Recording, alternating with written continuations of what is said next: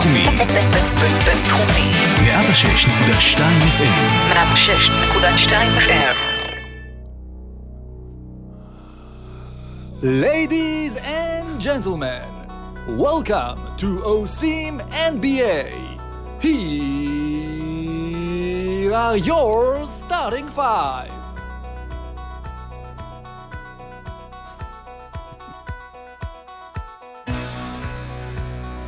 הזיכרונות שלנו מקובי בריינט, זיכרונו לברכה, באולסטאר. רגעי משחק האולסטאר הגדולים שלנו. הטופ חמש שלנו מתחרויות ההטבעות והשלשות. מה אנחנו חושבים שצריך להוסיף לאולסטאר? והאם כדאי לעשות משפחת אנטטוקומפו נגד שאר העולם?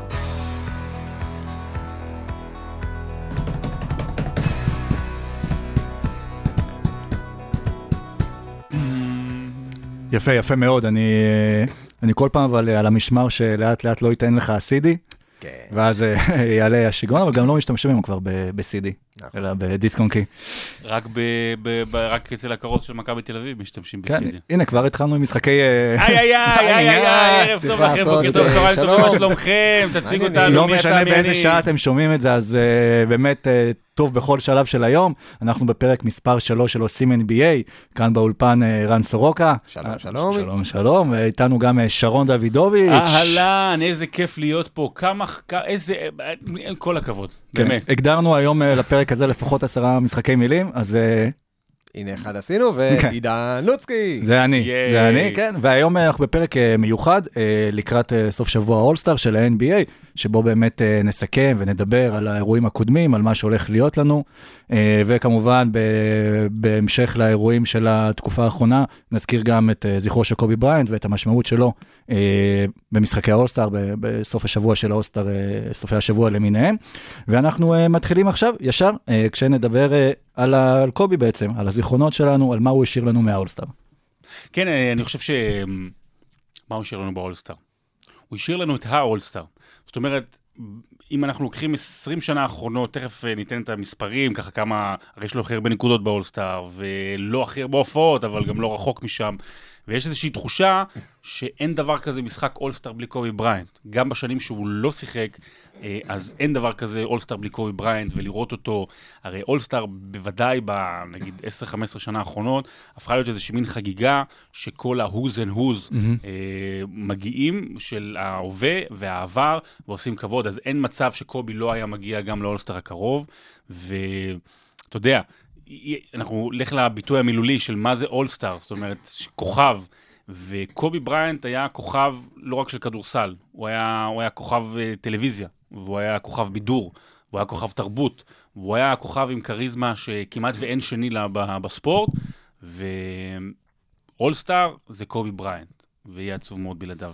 ונזכיר שקובי בריינט היה אמור גם אה, להיות, שוב, הוא לא קיבל את ההצעה, אבל אני מניח שהוא היה מקבל את ההצעה. דווייט האוורד, שהולך להשתתף בתחרות ההטבעות, ושהקדנציה הקודמת שלו עם קובי בריינט יצרה כמה מהמימים, אולי הטובים ביותר ב-NBA בכל הזמנים. You're soft, baby, כן. you're soft. אה, soft ועוד אה, כל מיני, אגב, גם את אחד הרגעים הכי פתטיים בתולדות הלייקרס, כשהם עשו שלטי חולצות ענקיים וקראו לדווייט האוורד להישאר אחרי העונה שבה הוא היה איום ונורא. אה, שקצת הראה כמה הלייקרס היו במצב נורא שאז. אז אה, קו- האוורד ביקש שקובי יבוא לעזור, לעזור לו באולסטאר בתחרות ההטבעות, ודי ברור לי שקובי היה אומר כן, וכולם היו מדברים על הקדנציה הקודמת, ואיך עכשיו האוורד השתנה, ואיך קובי השתנה, ואיך קובי הולך לעזור לו, והסיפור הזה מן הסתם כבר לא יהיה, אבל כן, אני בטוח במיליארד אחוז שנראה איזושהי מחווה של האוורד לבריינט. אני קובי- מניח- קובי- שגם יהיו מלא אזכורים בתחרות הבאות. כל הזמן. אה, אם יש משהו שה-NBA יודעים לעשות, האירוע אולסטאר אה, בשנים האחרונות הפך להיות כמו הפריסה או האפי אה, חמישי שמח שיש במשרד, כשיש מלא מלא אירועים שצריך לרכז איזשהו מק- מקום מפגש של כולם, אז איך זה תמיד יוצא שם, עכשיו זה בטח יהיה בשביל קובי, כמו שהיה למג'יק ג'ונסון, אה, כמו בעונה האחרונה של ג'ורדן, עוד מלא דברים שאנחנו נדבר עליהם בהמשך, ובאמת ב-20 שנים האחרונות קובי היה חלק בלתי נפרד אה, מהאולסטאר, ארבע פעמים MVP, גם תחרות ההטבעות אה, שזכה בה תמיד, הדמות המרכזית שם, אה, ולצד אה, שק גם כן, ב-2009. האולסטאר אמור להיות קרוי על שמו באיזשהו אה, אה, שלב, אה, ובגלל זה בטח גם באולסטאר הקרוב זה יהיה מאוד מרכזי עבור קובי, ויעשו שם טקס, בגלל שזה גם בשיקגו, ובטח גם מייקל ג'ורדן יהיה- מעורב שם. אז זהו, אתה יודע, אפרופו ג'ורדן ו- ו- וקובי ואולסטאר, אני חשוב לי להדגיש משהו שדיברו המון מאז המוות הנורא של, והטרגי של קובי בריינט ושל ג'יאנה. יש משהו אחד, הרי במש, במשך כל השנים, מהרגע שהוא בן 17, עוד מימי מנחם לס, עד uh, שהוא פורש, קובי הוא אה, החקיין הכי, אני אומר את זה כמחמאה, החקיין הכי טוב של מייקל ג'ורדן. הוא כל פסע שלו על מגרש הכדורסל זה לנסות ולהיות מייקל ג'ורדן בכל צורה. חוץ ממה שקורה, מה שקרה אחרי, אחרי הפרישה, חוץ מאולי מה שקרה ברגעים האלה של באמת של אולסטאר של השנים האחרונות במיוחד, יש איזושהי תחושה שקובי בריינט אה, שבר, מחק את הדיסטנס, אוקיי? למייקל ג'ורדן, אתה יודע, מה לעשות, אתה יודע, אתה ואלוהים, אתה, אתה לא יכול להיות חבר של אלוהים, כן? אז אלוהים שומר על דיסטנס יותר מזה. כשמייקל ג'ורדן היה בן 50 ב-2013, אני זוכר, אנחנו בידיעות האחרונות עשינו מוסף גדול, וזה היה היום הולדת, ה-17 בפברואר, נפל בדיוק על האולסטאר, והייתי בטוח, ב-100 אלף אחוז, שיהיו אירועים ויעשו איזה משהו לכבודו. ושום דבר, לא עשו כלום ממייקל ג'ורדן, אני לא יודע למה, אולי זה נפל, אולי הוא לא רצה, אני לא יודע, זה, נורא, זה היה נראה נורא מוזר אפרופו מה שאמרת, אבל uh, קובי אחרת לגמרי, הפך להיות כל כך חביב, כל כך uh, פתוח, outgoing, פתוח לכולם, um, למשפחה שלו ולחברים וללוקה דונצ'יץ' ולרוקיז, ומדהים איך הוא 180 מעלות ממייקל ג'ורדן אחרי הפרישה. הוא לקח חלק פעיל גם אחרי הפרישה ב- בהתפתחות של הרבה שחקנים. אה, גם ליווה את אנטקומפו, את קיירי, את אה, דה רוזן, שחקנים ש, שצריכים אה, להופיע באולסטאר, דונצ'יץ' גם כן שהתחבר אליו, ובטוח ימצאו דרך להוקיר לו, כבר מה שדיברו זה לשחק עם הספרות, עם הספרה 8 והמספר 24 אה, בחולצות של הקבוצות. אני מניח שגם בתחרות ההטבעות ימצאו את הדרך להזכיר את תחרות ההטבעות, ההטבעות שבה בעצם אה, קובי זכה, ומאוד מעניין, ה-NBA יודעים לערוך את הטקסים האלה, השאלה מה עם דויד סטרן, כי היה עוד מישהו ש, שהליגה איבדה בתקופה הזו, ושאלה איך הם ידעו למצוא את האיזון.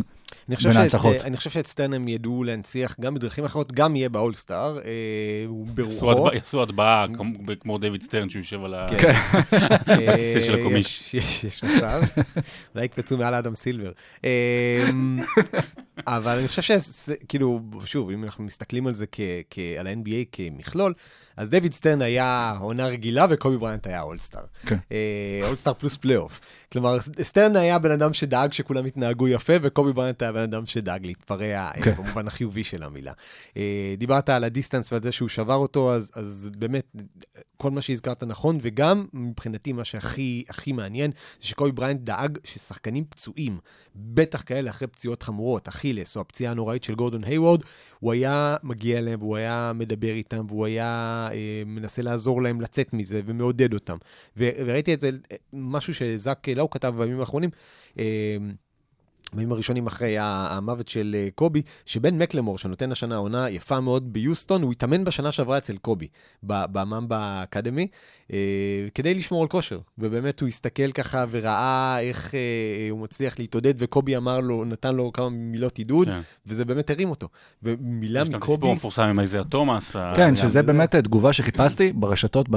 של איזיה תומאס. כן, מאז, מאז המוות של קובי, את התגובה של איזאה, כי קובי ממש בא לתמוך פה גם איזאה המעריץ של קובי בריינט, ואחרי המוות של אחותו, אז גם היה את כל הסיפורים שקובי התקשר לנחם אותו ולעזור בו, ואמר לו שאני כאן בשבילך, ו... כן, זה היה מדהים.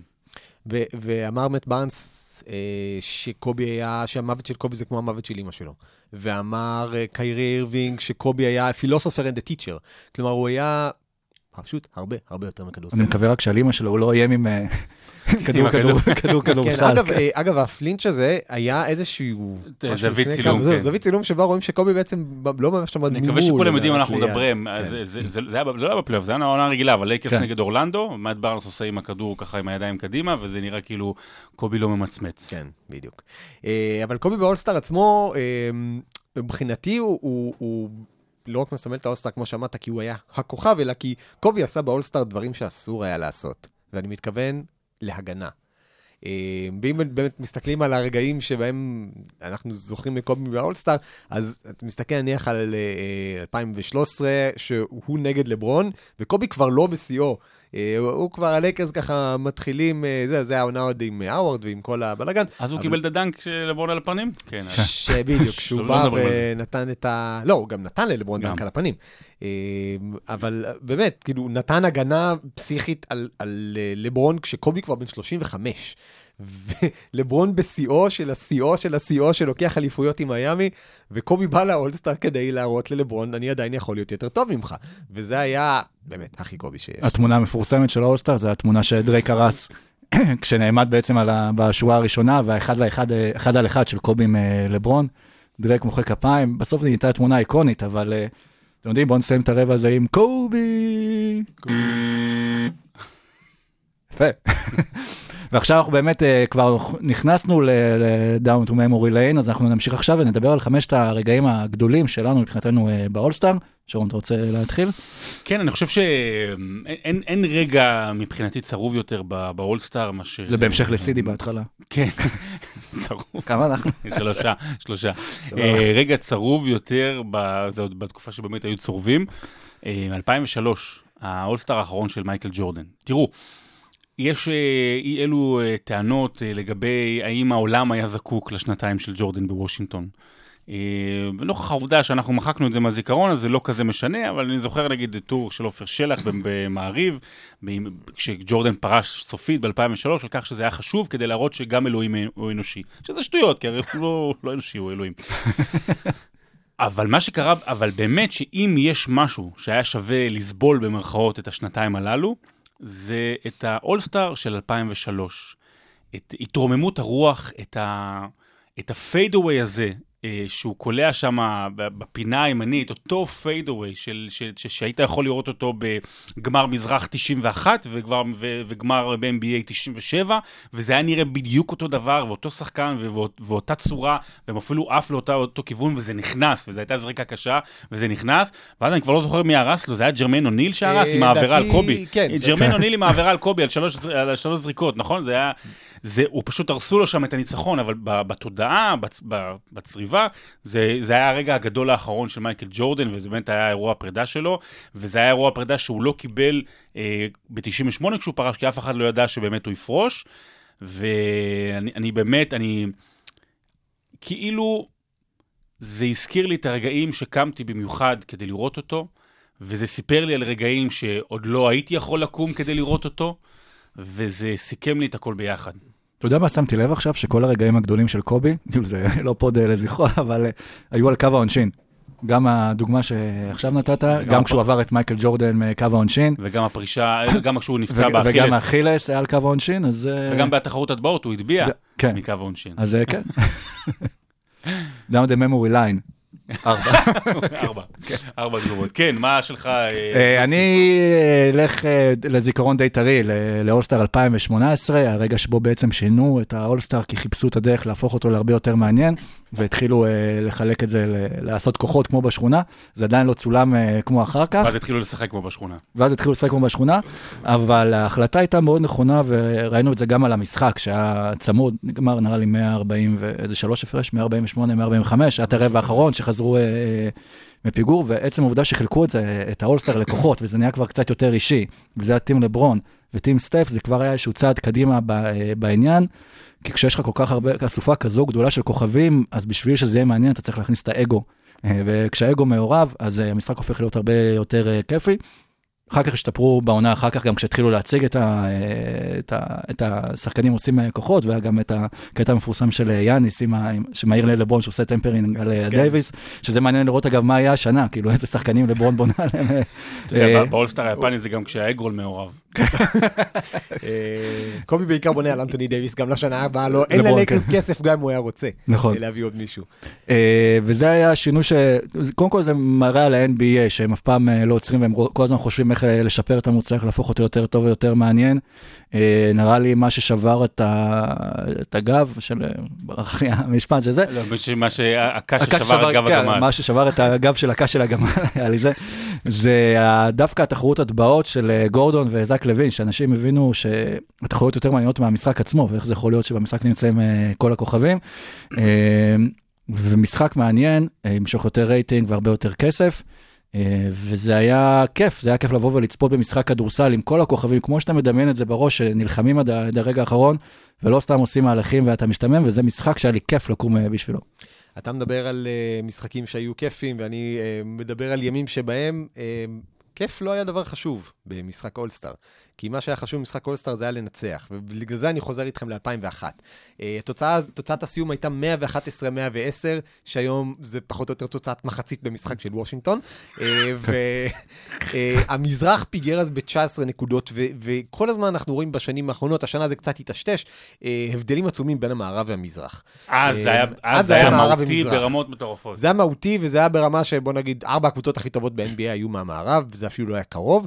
אה, והמזרח היה, וזה אז גם היה שכל הביגמן הטובים היו במערב, היו שם את נוביצקי ודנקן וגרנט וקובי, אה, ושקיל. הביגמן לא הכי טוב. במזרח היה מוטומבו, שעבר, נכון. אה, היה ב- בין אטלנטה לפילדלפיה. בדיוק. אה, ובמזרח זה היה בעיקר קבוצות של גארדים, של אה, מרברי ואלן אייברסון, ואז אה, פיגרו ב-19 הפרש, ואז ברבע הרביעי המ- המזרח פתאום חוזר עם מטח של שלשות ועם הגנה לוחצת, ומראים שבעצם אה, באמת הגודל לא קובע לפחות אה, אה, כשמדברים על אה, משחקי אולסטאר.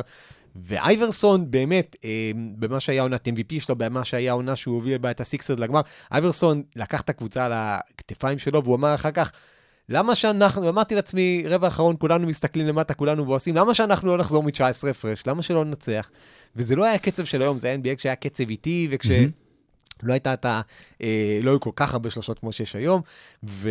ואייברסון פשוט לקח את זה עליו, הוא החזיר את כן, זה, זה היה וזה היה משחק אולסטאר שאתה מדמיין, כשאתה כן רוצה אולסטאר, האולסטאר, כמו שאמרת, טוב שהכניסו את האגו, כי האולסטאר בשנים האלה גלש באמת יותר מדי לכיוון של, אה, לא אקרא לזה כיף, אלא של... אה, חמישי שמח. כן. אה, שאנחנו באים, אה, עוברים את החצי, זורקים שלושה, עוברים את החצי, זורקים שלושה, עוברים את החצי, זורקים שלושה, בשלב מסוים אתה אומר לעצמך, רגע, זאת השיטה של יוסטון, למה אנחנו צריכים לעשות את זה באולסטאר?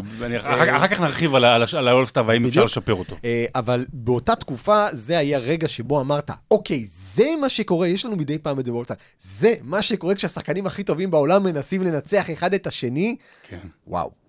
עוד זיכרון אחד שחייבים להזכיר, אה, אני, זוכר, אני חושב שזה היה בערוץ 2, הניסיוני, אה, וזה, וזה, וזה הרגע האולסטאר הכי גדול, זאת אומרת, אישור בארצות הברית, בכל דירוג זה היה רגע האולסטאר הכי גדול, ואני אסביר לך גם למה, וזה מתקשר למה שקורה בימינו אנו, אפרופו המוות של קובי בריינט.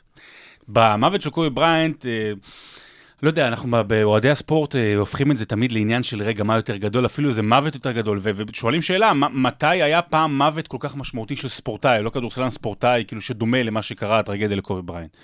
והתשובה שלי הייתה ונותרה שהדבר הכי קרוב לזה, זה מה שקרה למייק- למג'יק ג'ונסון. כי מג'יק ג'ונסון ב-1991, בנובמבר 1991, מבחינת רוב העולם, הוא מת. היו בטוחים שהוא מת. כשהוא הודיע לכל העולם שהוא אה, נדבק בנגיף ה-HIV, אמרו, אוקיי, אנחנו, הם כבר הספידו אותו בעודו בחייו. וזו הייתה התחושה, נדבר יום אחד נעשה פוד על מג'יק ועל השינוי שהוא עשה, ואני יודע שרן מאוד מאוד אוהב את מג'יק.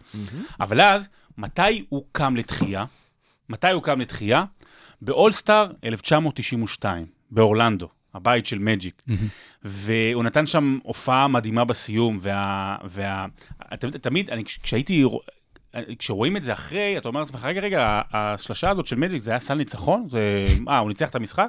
לא, היה איזה 20 הפרש. 30 או משהו. היה כאילו, היו בשלושה פוזיישנים האחרונים, שאייזאה תומאס ממש, פעם אחת אייזאה, פעם אחת מייקל, היה עוד מישהו, אני לא זוכר מי, שומרים עליו ממש ממש חזק, והוא כל פעם קולע עליהם, כולל השלושה המפורסמת על אייזאה תומאס בסוף, והחיוך הרחב שלו, והיד מונפת. והיד מונפת. וזה היה רגע התחייה מחדש, גם בהכרה הציבורית, אחרי זה גם, הוא, הוא, אחרי זה גם הדלת לדרימטים הייתה פתוחה יותר, בוא נגיד נכון. זה ככה, פחות פחדו, אפרופו קרמלון וכל השטויות שלו. אה, וזה, וזה רגע, זה רגע שלוקח את הספורט והאולסטאר למ- למחוזות ש, שהם גדולים יותר מהחיים. קודם כל זה היה אולסטאר עם המדים הכי יפים אה, מבחינתי. צריך לחזור לשם. והכי אה, זכירים, אה, ובאמת, גם כמו ששרון אמר, מעבר לספורט, בעניין של חינוך של, אה, ש- של אנשים, להבין עצם העובדה שמג'יק שיחק עם אה, נגיף ה-HIV, והבינו שזה לא משהו שאתה נוגע בבן אדם אה, ונדבק בו, ושאפשר לשחק כדורסל, כדורסל ואפשר להמשיך את החיים, זה אולי הדבר הכי גדול שהיה במשחק הזה מבחינתי. אה, אני, בשביל לסכם את הדיון הזה, אני מחזיר אתכם הרבה אחורה למשחק שלא שודר בטלוויזיה, כי עוד בישראל אפילו לא הייתה טלוויזיה, אבל זאת הייתה הפעם הראשונה, או אחת הראשונות, שבארצות הברית התכוונו לשדר את המשחק הזה בפריים טיים, ב-ABC. אני מדבר איתכם על משחק 1964. אה, בליגה יש תשע קבוצות, אה, מתכנסים כולם למשחק אולסטאר, ואז רגע לפני האולסטאר, טומי היינסון, שהיה הקפטן של בוסטון. של בוסטון, אה, משכנע את כל השחקנים שאם בעלי הקבוצות לא נכנסים איתם למשא ומתן על תנאי העסקתם של השחקנים, אין משחק. מבטלים את המשחק, ודמיינו לעצמכם מה דבר כזה עושה אה, ל- ל- ל- לרשת טלוויזיה שאומרת, אוקיי, אנחנו הולכים לקראתכם, אנחנו משדרים את זה. נשמע כמו הסתדרות. אה, זה- העניין, שהקימו כן. שם את הסתדרות השחקנים במובן מסוים. בדיוק. והדבר הזה, אה, היינסון היה נשיא ארגון השחקנים אז, ובעלי הקבוצות לא הכירו בארגון השחקנים, לא הסכימו להיכנס איתם למשא ומתן. ובאותו רגע שהיינסון הניח את האקדח הזה על השולחן, והוא אמר, אם אנחנו, אם אתם לא נכנסים איתנו למשא ומתן, המשחק מבוטל, כולנו הולכים מכאן. אה, הוא הצליח לכופף את בעלי הקבוצות, והם נכנסו למשא ומתן שיצאו ממנו תנאי פנסיה, ויצאו ממנו הסדרה של, של באמת חופשות ושל משכורות שקצת עלו. ג'רי ווסט אה, סיפר שהשחקנים הרגישו כמו עבדים באותה כן. תקופה, וברמה ששחקנים היו צריכים להשלים הכנסה בקיץ. עד כדי כך ה-NBA היה כמו אחר. כולם היה לטרל ספריוול.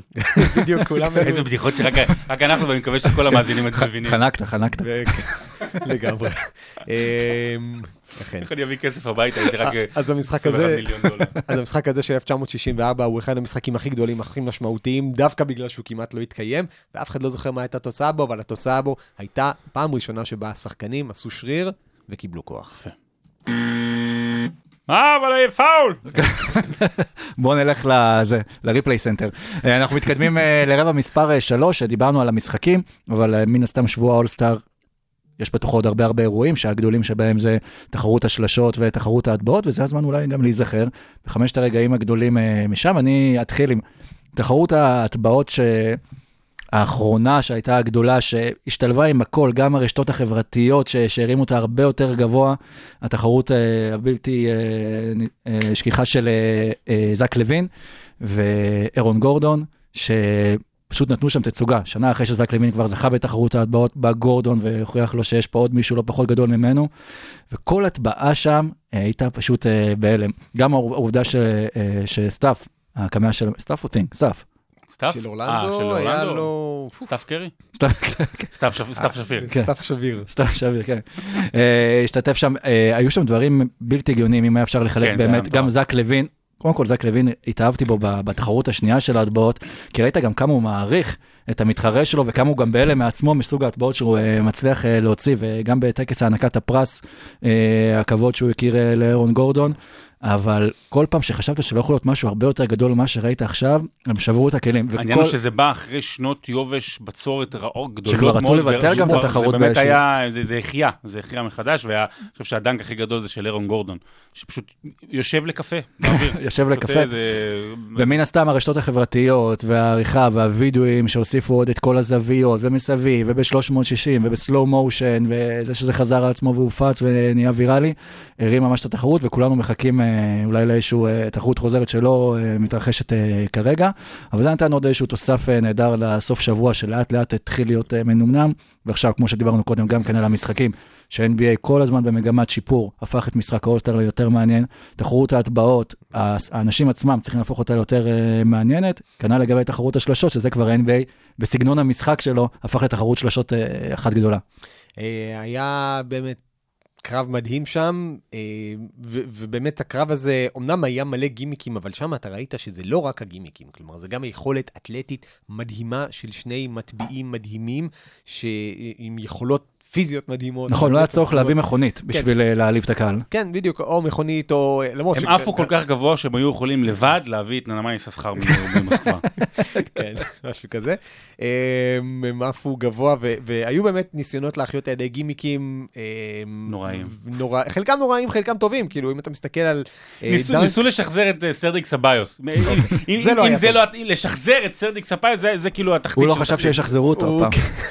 אה, סדריק משוחזר, לא יוחזר. אה, כן. והוא- והוא- והדבר היחיד שכדאי לשחזר עם סדריק סבלוס זה להביא אלוף תחרות הטבעות להפועל תל אביב, אבל רצוי כשהוא לא עם אה, כמה קילו עודפים. כן. אה, היה שם ניסיונות להטביע עם עוגת יום הולדת וכאלה, אבל דווקא אני, אה, אה, היה ג'רלד גרין לדעתי, נשף על- על נר של עוגת יום הולדת. נכון, כן. גימיק אחד שלא הייתי זכור מצפה, מספיק. סליחה, שמי ישחזר את זה? אילן סטיבנסון. כן.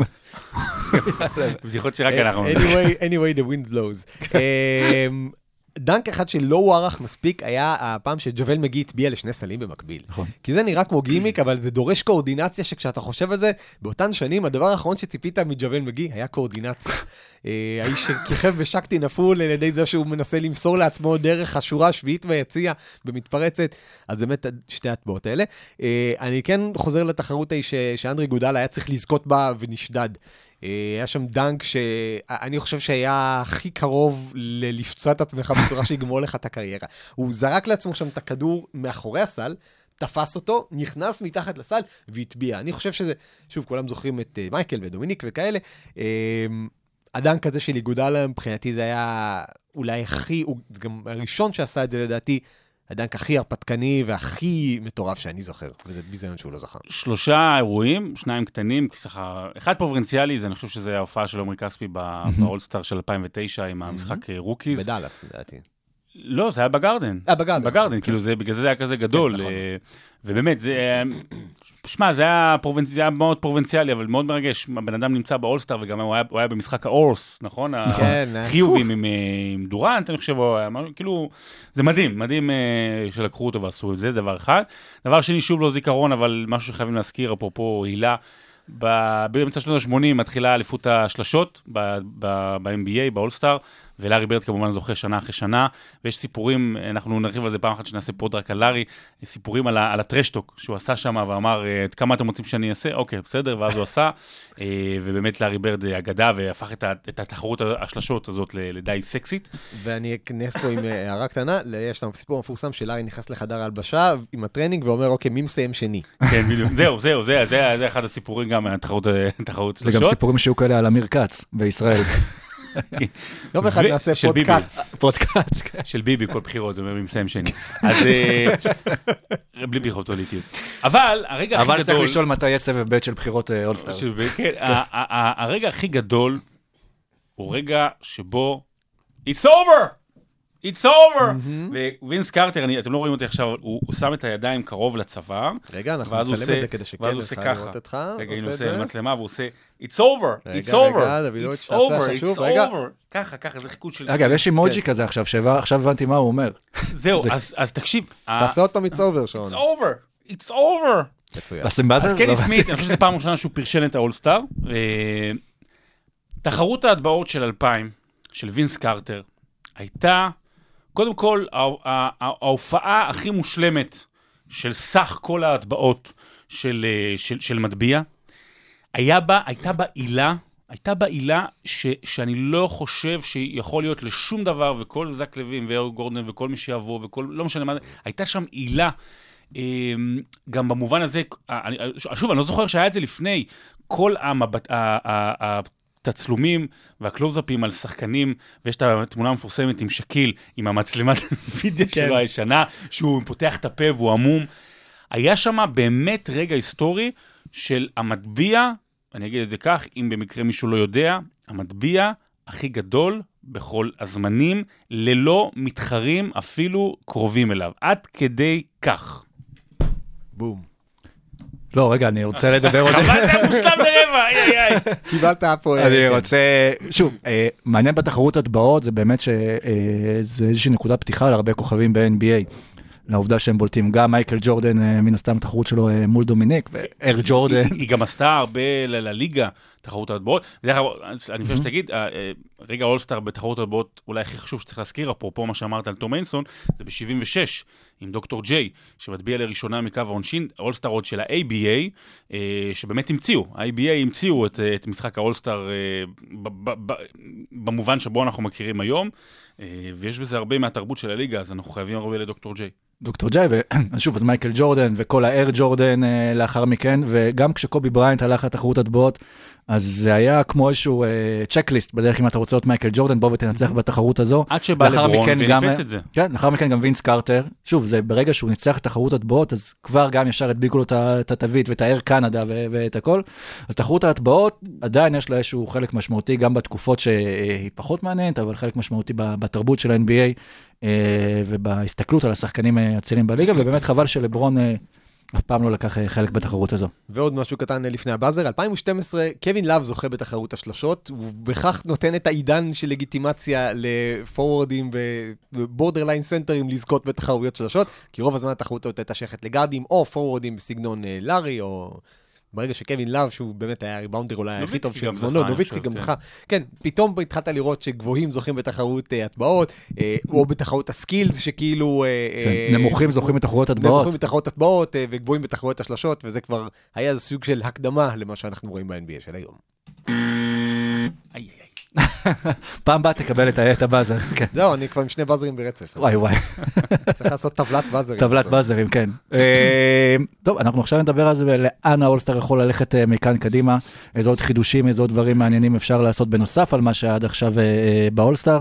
מן הסתם החידוש האחרון שעשו זה העניין של הכוחות, וה, והעובדה שמשדרים את זה גם בשידור חי בטלוויזיה, זה הופך את זה למאוד מעניין. אני פחדתי שלא יעשו את זה דרך אגב, כי בגלל העניין של האגו, מי נבחר אחרון, אתה יודע, מי נשאר השוער אחר כך, אבל מצאו פתרון יפה השחקנים לעשות את זה, גם עצם העובדה שעושים ביניהם אחר כך אה, טריידים, זה מכניס עניין אה, לכל הדבר.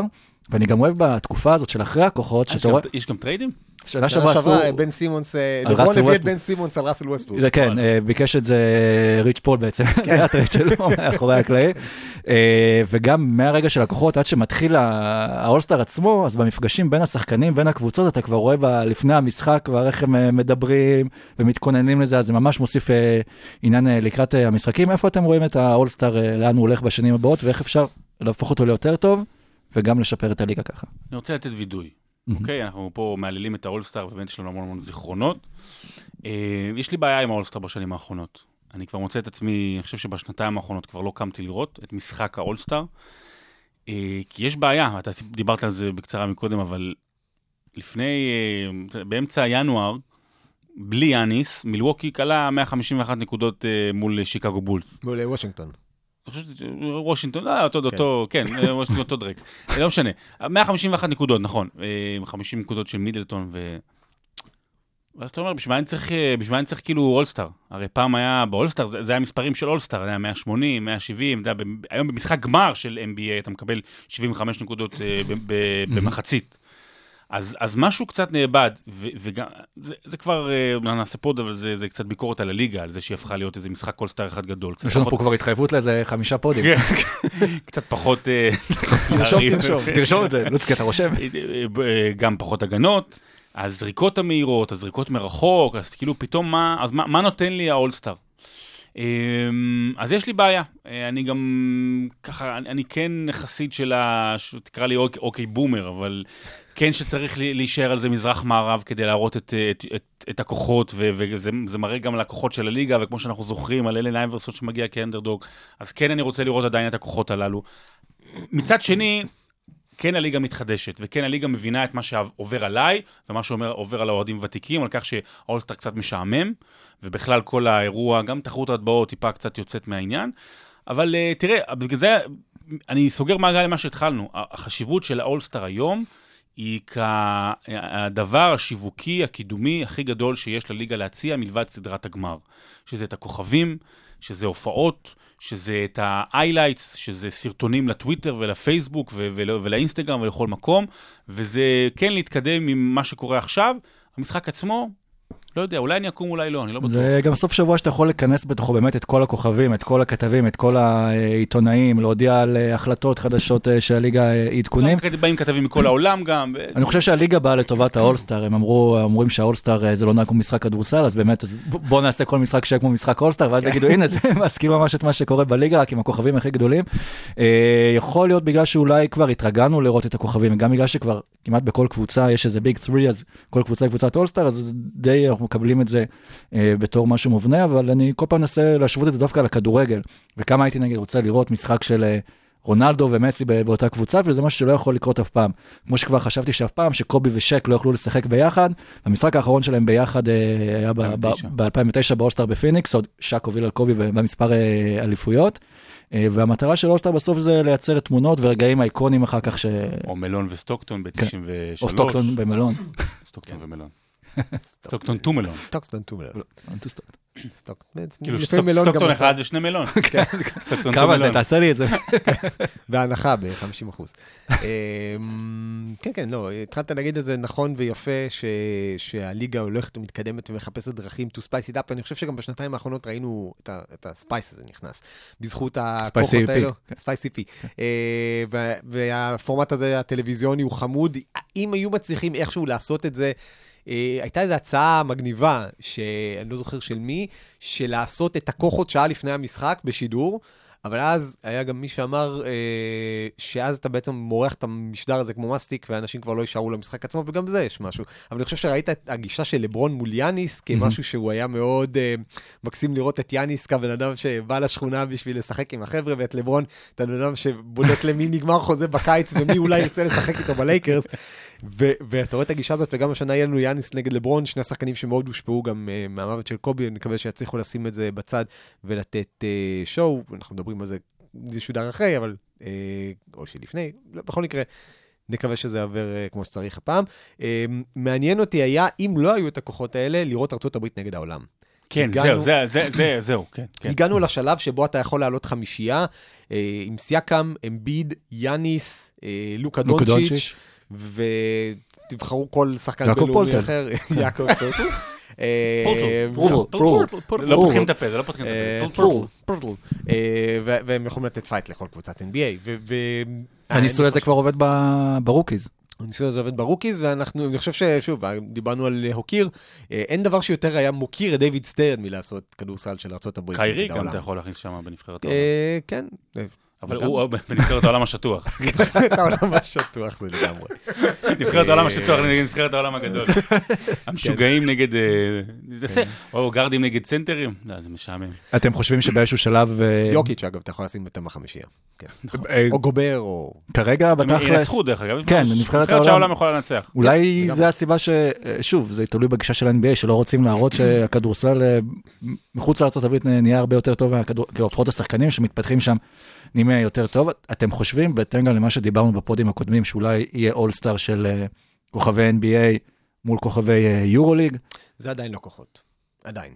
אה, יכול להיות שיום אחד זה יהיה, אבל, אבל אני, אני לא. חושב שאני אני מתנגד בחריפות למה שאתה אמרת, לוצקי, כי אני חושב שהאינטרס של ה-NBA זה כן להראות שהכדורסל בעולם נהיה לא פחות טוב, לא יודע אם יותר טוב, אבל בכל זאת בארצות הברית יש 290, לא יודע, 300 מיליון איש, בעולם יש 8 מיליארד. בארצות הברית, אה, מבחינה שיווקית, ה-300 מיליון איש של ארצות הברית חשובה לה, ה-8 מיליארד חשובים יותר. בגלל זה היא הולכת לאפריקה, בגלל זה היא כל כך חשוב לה כל הסיפור שהיה עם סין, לטין אמריקה, לטינית אירופה.